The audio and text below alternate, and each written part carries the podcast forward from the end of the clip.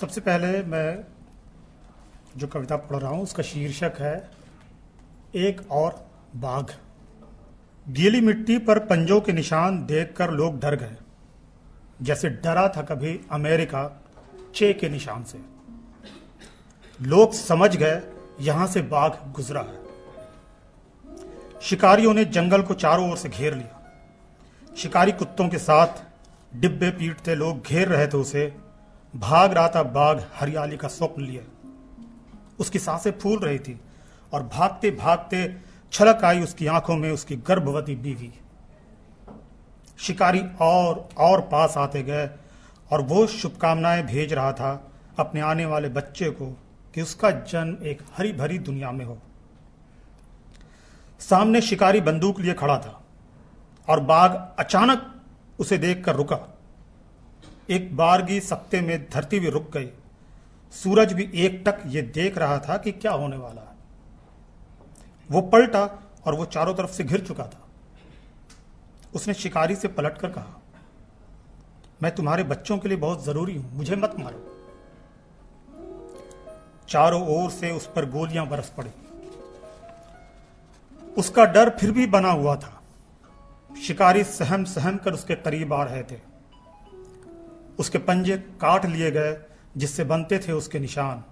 यह ऊपर का आदेश था कि जो उसे अमर समझते हैं, उन्हें सनद है कि वो मारा गया।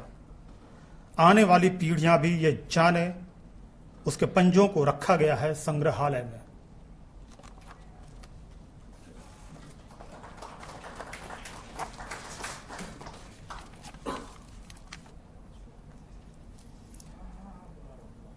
अगली कविता है, दादाजी साइकिल वाले। इसमें पटना का रेफरेंस है, मैं चूँकि पटना का हूँ। मैं ज्यो ज्यो बड़ा होता गया, मेरी साइकिल की ऊंचाई भी बढ़ती गई और उन सभी साइकिलों को कसा था पटना कॉलेज के सामने वाले दादाजी साइकिल वाले नाना ने। अशोक राजपथ पर दौड़ती, चलती, रेंगती ज़्यादातर साइकिलें उनके हाथों से ही कसी थी। पूरा पटना जैसे उनके ही चक्के पर चल रहा था। हाफ़ रहा था, गंतव्य तक पहुँच रहा था। वहाँ से गुजरने वाले सभी वहाँ एक बार रुकते ज़रूर थे। सत श्री अकाल कहने के लिए, चक्के में हवा भरने के लिए, नए प्लास्टिक के हत्थे या झालर लगवाने के लिए। चाय पीकर, सांस भरकर आगे बढ़ जाने के लिए। पछिया चले या पुरवैया, पूरी फिजा में उनके ही पंप की हवा थी। हमारे स्कूल की छुट्टी जल्दी हो गई थी। हम सबने एक साथ दादाजी की दुकान पर ब्रेक लगाई। पर दादाजी की दुकान खाली हो रही थी, तकरीबन खाली हो चुकी थी। मुझे वहाँ साइकिल में लगाने वाला आईना दिखा। मुझे वो चाहिए था, मैंने उठा लिया। इधर उधर देखा तो वहाँ उनके घर का कोई नहीं था। शाम को छह बजे दूरदर्शन ने पुष्टि कर दी कि इंदिरा गांधी का देहांत हो गया। चार दिन बाद स्कूल खुले और हमें घर से निकलने की इजाज़त मिली। शहर टेढ़े हुए चक्के पर घिसट रहा था। हवा सब में कम कम थी। स्कूल खुलने पर हम सब फिर से वहाँ रुके, हमेशा की तरह। मैंने आईने का दाम चुकाना चाहा, पर दादाजी गुरु नानक की तरह सिर झुकाए निर्विकार से बैठे थे। उनके क्लीन शेव बेटे ने मेरे सिर पर हाथ फेर कर कहा, रहने दो। एक दानवीर दान कर रहा था आईना। उसके बाद लोग अपने अपने चक्के में हवा अलग अलग जगह से भरवाने लगे। उसके बाद हर गली में पचास पैसे लेकर हवा भरने वाले बैठने लगे।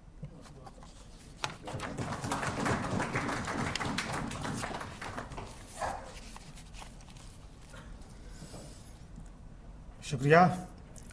अगली कविता है लकड़ सुंघुआ। मुझे पता नहीं लकड़ सुंघुआ शब्द से कितने लोग परिचित हैं, लेकिन बिहार के लोग तो ज़रूर परिचित होंगे।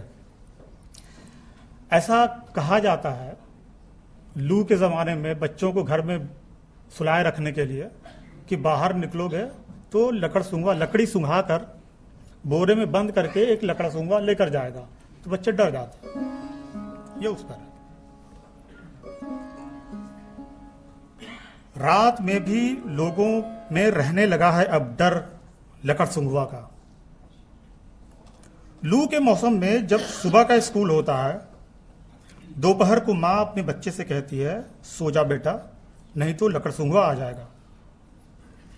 माँ, लकड़ सुंगुआ को पुलिस क्यों नहीं पकड़ लेती? बेटा, वो पुलिस को तनख्वाह देता है। शाम को जब बच्चा सोकर उठता तो मान लेता कि लकड़ सुंगुआ आया और बिना बच्चा चुराए चला गया। पर एक रोज बस्ती में सचमुच आ गया लकड़ सुंगुआ पर रात में। पूरन मासी की रात थी। पत्तों की खड़खड़ पर कुत्ते भौंक रहे थे। बिल्ली सा वो दबे पाँव आया। सोए हुए लोगों की छाती में समा गई उसकी लकड़ी की महक। जो भाग सके, वे अंधे, बहरे, लूले, लंगड़े हो गए, लेकिन ज़्यादातर नींद में ही सोए रह गए। और धीरे धीरे जमने लगी धूल बस्ती पर। जैसे जमती है धूल यादों पर, अदालत की फाइलों पर, पुलिस थाने की शिकायत पुस्तिका पर। एक दिन धूल जमी बस्ती मिट्टी में दब गई गहरी, समतल सपाट मैदान ही केवल उसका गवाह था।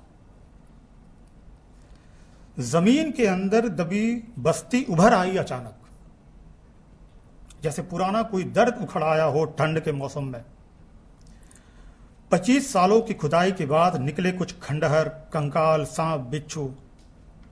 कंकालों ने तत्काल आँखें खोल दी। खुदाई करने वाले सिहर उठे और फिर से उस पर मिट्टी डाल दी।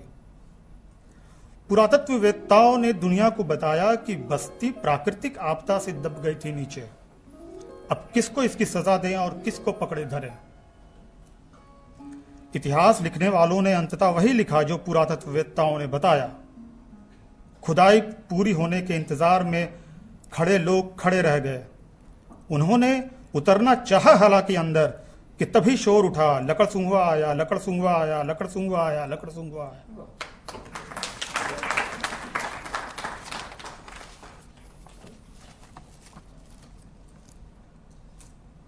अगली कविता है गंगा मस्जिद। यह भी पटना पर है। गंगा मस्जिद। ये बचपन की बात है, पटना की। गंगा किनारे वाली गंगा मस्जिद की मीनार पर खड़े होकर घंटों गंगा को देखा करता था। गंगा छेड़ते हुए मस्जिद को लात मारती। कहती, अबे मुसलमान, कभी मेरे पानी से नहा भी लिया कर? और कहते हुए बहुत तेज भागती दूसरी ओर हंसती हंसती। मस्जिद भी उसे दूसरी छोर तक रगेदती हंसती हंसती, परिंदे खूब कलरव करते। इस हड़बोम में मुअज्जिन की दोपहर की नींद टूटती और झट से मस्जिद किनारे आ लगती। गंगा सट से बंगाल की ओर बढ़ जाती। परिंदे मुहजिन पर मुँह धाप कर हंसने लगते। मीनार से बाल्टी लटका मुअज्जिन खींचता रस्सी से गंगा जल, वज़ू करता, अजान देता। लोग भी आते, खींचते गंगा जल। वज़ू करते, नमाज़ पढ़ते और चले जाते। आज 18 साल बाद मैं फिर खड़ा हूँ उसी मीनार पर। यह 6 दिसंबर 2010 की कविता है। आज 18 साल बाद मैं फिर खड़ा हूँ उसी मीनार पर। गंगा सहला रही है मस्जिद को आहिस्ते आहिस्ते। सरकार ने अब वज़ू के लिए साफ़ पानी की सप्लाई करवा दी है। मुहसिन की दोपहर अब करवटों में गुजरती है। गंगा चूम चूम कर भिगो रही है मस्जिद को। मस्जिद मुँह मोड़े चुपचाप खड़ी है। गंगा मुझे देखती है और मैं गंगा को मस्जिद किसी और तरफ़ देख रही है।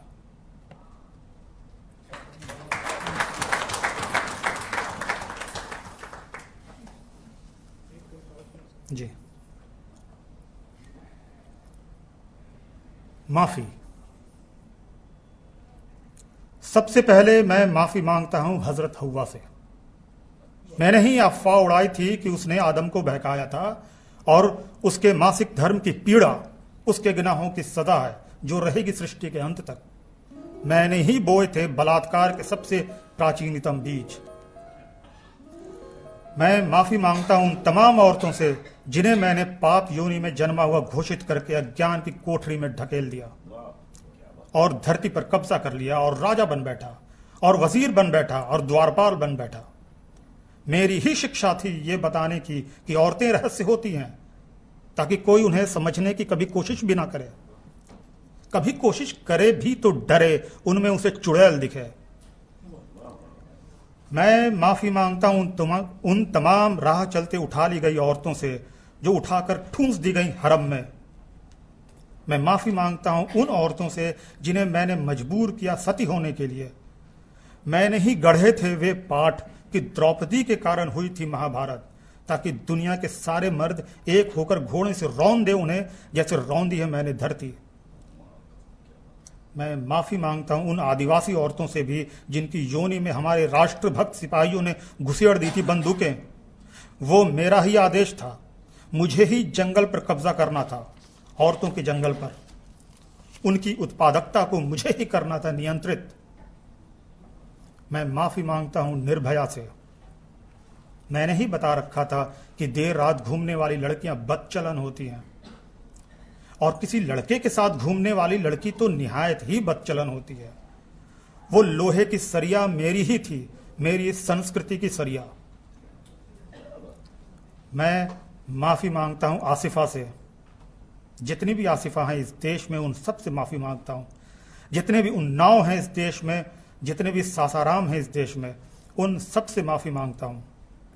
मैं माफ़ी माँगता हूँ अपने शब्दों और अपनी उन मुस्कुराहटों के लिए जो औरतों का उपहास करते थे मैं माफ़ी माँगता हूँ अपनी माँ को जाहिल समझने के लिए, बहन पर बंदिश लगाने के लिए, पत्नी का मज़ाक उड़ाने के लिए। मैं माफ़ी चाहता हूँ उन लड़कों को दरिंदा बनाने के लिए मेरी बेटी जिनके लिए मांस का निवाला है। मैंने रची है अन्याय की पराकाष्ठा।